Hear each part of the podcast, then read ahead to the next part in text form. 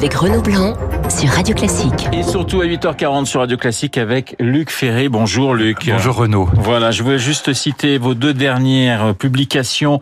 Euh, Thésée et Ulysse, la sagesse des mythes ou la loi du courage pour Thésée, Ulysse ou l'homme aux mille ruses. C'est publié chez Glénat Jeunesse. Et ce qui est bien, c'est que tout est vrai, tout est bon. On a les bonnes mythologies. Ah, oui. Quelquefois, quand on lit les livres pour les plus jeunes, on peut avoir des choses qui peuvent être un peu surprenantes. Voilà, c'est pas travailler de troisième main, c'est à partir des textes grecs originaux. Je pense que quand on s'adresse aux enfants, il faut pas leur dire de bêtises. Donc c'est vraiment, c'est les vraies histoires. Voilà. Voilà. Luc, on va commenter l'actualité ensemble. On va beaucoup parler euh, d'Europe, mais j'aimerais euh, débuter cet esprit libre avec euh, ce son. Hein. Ce matin, Gilles Simeoni était sur notre antenne. Gilles Simeoni, le président du Conseil exécutif de Corse.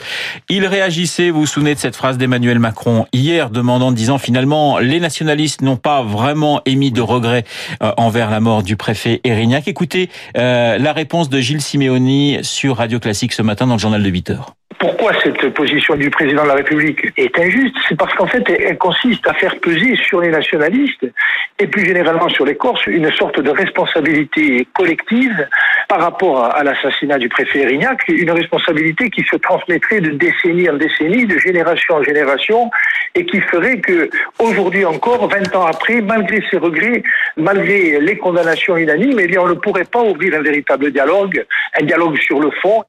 Voilà, Gilles Simeoni euh, ce matin sur l'antenne de Radio Classique. Euh, vous n'êtes pas un fan d'Emmanuel Macron, ça ce n'est pas vraiment un scoop, mais sur cette question-là, vous trouvez que le chef de l'État... Il a entièrement raison, oui, je pense qu'il a, il a entièrement raison. Je pense que d'ailleurs son discours est courageux, d'ailleurs c'est courageux d'aller là-bas pour euh, clore le débat parce que il y a peu de chances que ça se passe bien. Non, je trouve qu'Emmanuel Macron a tout à fait raison et qu'il a bien, bien dit les choses, il est avec les mots justes. On ne demande pas à Simeoni de dire que c'est injuste pour les nationalistes, on lui demande de dire que ce, cet assassinat a été une ignominie. Moi, j'ai rencontré la femme du préfet Rignac, une femme absolument remarquable, qui a été dévastée évidemment par cet assassinat.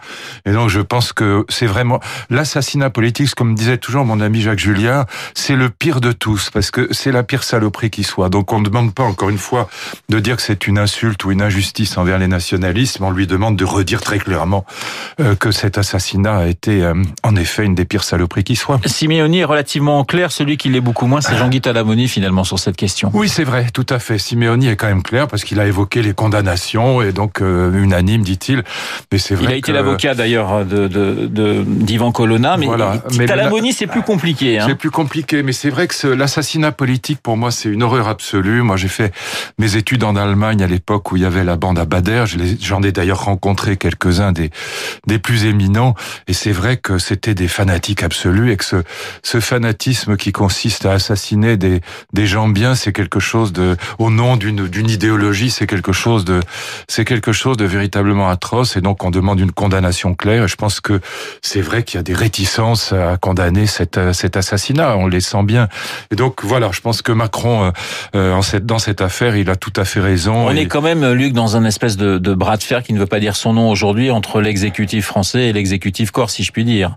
Oui, mais je pense que la, la défense de l'idée républicaine, euh, y compris en Corse, fait partie des, des devoirs euh, sacrés, j'allais dire, sacrés au sens du sacré républicain du président de la République. Là, il est dans une ligne à la Pasqua, à l'achevènement. Je trouve ça plutôt bien de la part d'un, homme qui, par ailleurs, est souvent un libéral multiculturaliste. Donc, en l'occurrence, je trouve qu'il il défend le, bon cap. Il y avait 160 maires, hein, justement, en Corse qui ont écouté euh, le chef de l'État alors que les nationalistes appelaient un, un, boycott général, ce qui prouve que finalement sur cette question également euh, du nationalisme corse, les Corses eux-mêmes sont très très divisés. Ils sont très divisés. Moi, j'en ai rencontré beaucoup qui me disaient euh, j'espère qu'on maintiendra le cap républicain parce que une Corse indépendante, c'est une c'est une Corse qui qui s'enfonce, qui s'enfonce dans le déclin et qui sont qui seraient désespérés à l'idée qu'on aille vers plus d'autonomie et surtout pas vers l'indépendance. Donc bon, je sais que c'était un débat quasi séculaire. Si non plus.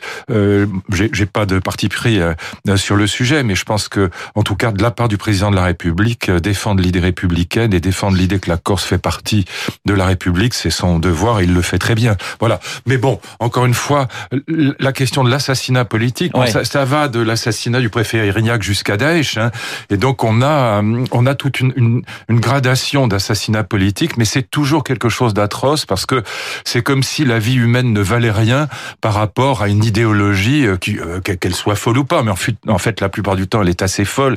Mais mais c'est vrai que cette euh, cette idée que l'individu ne vaut rien, que la personne ne vaut rien parce qu'on a des idées qui sont pas les siennes, c'est quelque chose de particulièrement détestable. On va changer de sujet avec les européennes et le débat télévisé hier.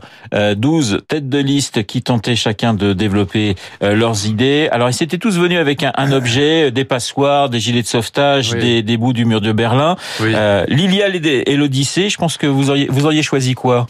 Alors, peut-être bien l'Odyssée, mais j'aurais posé un iPhone dessus pour montrer que le défi aujourd'hui, le défi de l'Europe, c'est de faire le lien entre sa tradition, qui est en gros une tradition euh, juive, euh, grecque, chrétienne, et puis la tradition des Lumières, c'est les, quatre grands piliers de la civilisation européenne. Il faut faire le lien avec ces traditions et la troisième révolution industrielle, qui était totalement absente du débat d'hier. On n'a pas même prononcé, sauf erreur de ma part, j'ai peut-être pas tout suivi parce que c'était quand même extraordinairement ennuyeux, mais je crois pas qu'on ait parlé même d'intelligence artificielle artificielle ou de la troisième révolution industrielle. Ce qui se passe aujourd'hui, c'est que les GAFAMI, Google, Apple, Amazon, Facebook, euh, Microsoft et IBM, et les BATX chinois qui sont l'équivalent, sont aujourd'hui plus puissants que des États, souvent plus riches que des États. Ils sont en train de dominer le monde. L'Europe va devenir une sous-traitance des États-Unis et euh, ces gens n'en parlent pas. Donc euh, moi, je suis désespéré quand je vois ce débat qui porte sur euh, des questions peut-être importantes, mais qui sont pas vitales pour la civilisation européenne. Homer et donc un smartphone pour euh, pour le lien entre les deux pour Luc pour Luc Ferry. Dans, dans le Figaro de euh, d'hier hein, euh, le titre de votre chronique était extrêmement explicite. Européenne impossible choix. Alors moi je pensais que Ferry homme de droite allait voter Bellamy. En fait rien n'est fait pour vous non, rien n'est fait. J'attends toujours. La, la campagne n'est pas finie. J'ai gardé à la fin de mon papier une petite note d'optimisme oui. en disant voilà peut-être. Non, je pense que nos candidats, enfin les deux candidats euh, possibles pour moi, qui sont le candidat de Macron, le candidat des Républicains, ces, ces deux candidats n'ont pas pris la mesure de la catastrophe euh, euh, qu'a représenté le traité de Maastricht et le traité de Nice, c'est-à-dire l'autorisation de faire du dumping social et fiscal. Ils en parlent, mais ils ne donnent pas la solution. La solution, c'est soit un traité traité intergouvernemental à, à 10 ou 12, c'est-à-dire les vieux pays de l'Europe de l'Ouest, soit, soit un partenariat privilégié, mais il faut qu'on sorte de cette affaire. Le dumping social et fiscal est en train de tuer l'Europe. Pourquoi? Parce que c'est assez simple à comprendre. Chacun se replie sur son intérêt particulier. Personne ne cherche le bien commun. Je veux dire, regardez l'Irlande. L'impôt sur les sociétés est trois fois inférieur à l'impôt sur les sociétés en France. Bon, à quoi ça sert? Bah, L'Irlande joue sa carte, oui. mais c'est autorisé par l'Union européenne. Quand Uber va payer ses impôts en Irlande, c'est de la faute de l'Europe, c'est pas de la faute de Uber. Et donc, euh, euh, je pense que dans le débat d'hier, personne n'a l'air de comprendre, de prendre la mesure de cette désunion européenne.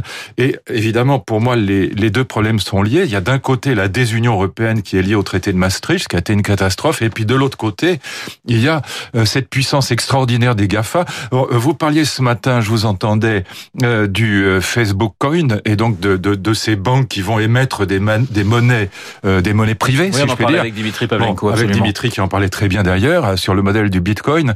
Euh, ça, ça va, c'est ça qui va dominer le monde. Et l'Europe, elle parle du pouvoir d'achat et des retraites. Bon, euh, c'est important le pouvoir d'achat et les retraites, mais c'est pas. On va perdre tout ça si on ne rentre pas dans cette troisième révolution industrielle et, et si on se fait bouffer par les Gafa. Luc, vous avez regardé le, le débat. Je, en partie, oui, en pas, partie. Mais, mais c'est tellement ennuyeux que j'ai craqué. Mais est-ce qu'il y a quand même des, des candidats qui vous ont surpris, y compris ceux qui ne sont pas forcément votre tasse de thé euh, bah, Ils m'ont surpris, mais pas, pas mais dans pas le bon bien, sens. Non. Ouais, oui, ouais, voilà. ouais. J'ai trouvé le Raphaël Glucksmann très très laborieux et très au fond pas audible, pas compréhensible. Euh, Bellamy est trop courtois, c'est une qualité, mais il est beaucoup trop courtois pour être euh, entendu.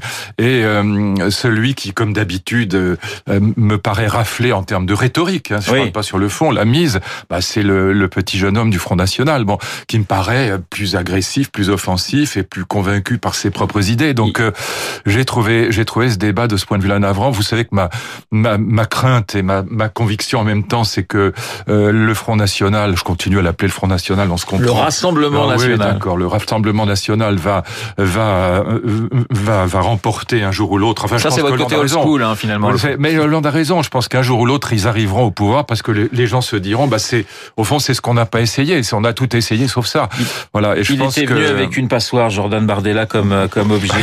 Euh, Nathalie Loiseau, ce matin dans la presse, elle est elle est finalement pas mal critiquée en disant qu'elle n'a pas été euh, convaincante du tout. Je vous propose de l'écouter. Elle était ce matin sur France Info. Elle revient sur le débat d'hier. Ça fait partie euh, de l'exercice démocratique euh, de pouvoir s'expliquer devant les Français. Je suis pas sûre que dans ce contexte-là, c'était tout à fait euh, possible d'être clair et surtout de donner des solutions. J'ai entendu beaucoup de postures, pas beaucoup de solutions.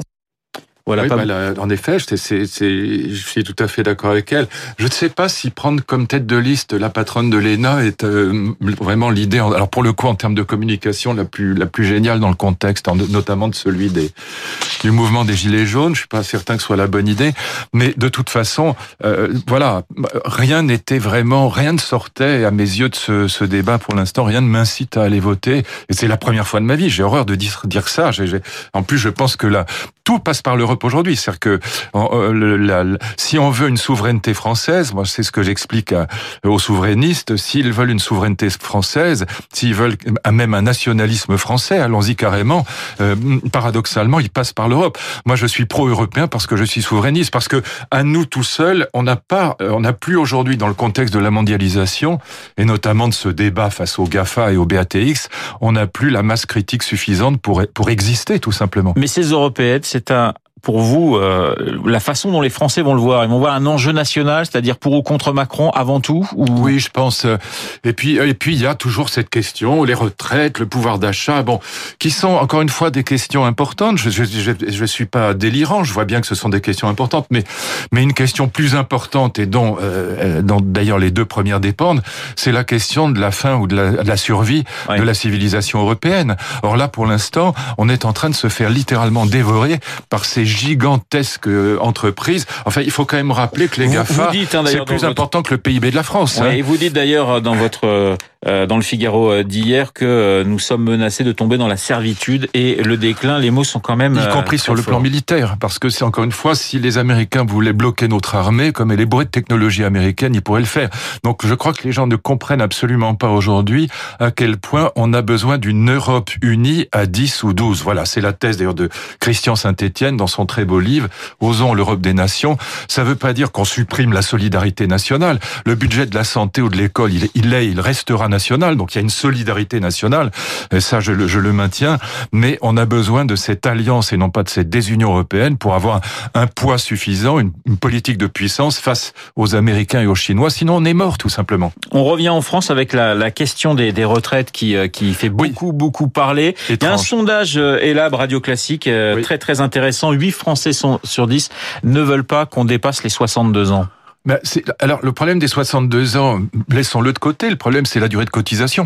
Donc, euh, euh, 62 ans, ça veut rien dire. La question de l'âge de la retraite n'a pas de sens à proprement parler. La question, c'est la question de la durée de cotisation. Est-ce qu'on cotise assez longtemps pour avoir une retraite à taux plein? C'est ça le problème. Bah, euh, je vous donne les chiffres, ils sont quand même fascinants. En 1862, l'espérance de vie des Français est de 35 ans. En 1900, elle est de 45 ans. À ma naissance, en 1951, hélas, l'espérance de vie des Français n'est encore que de 62 ans.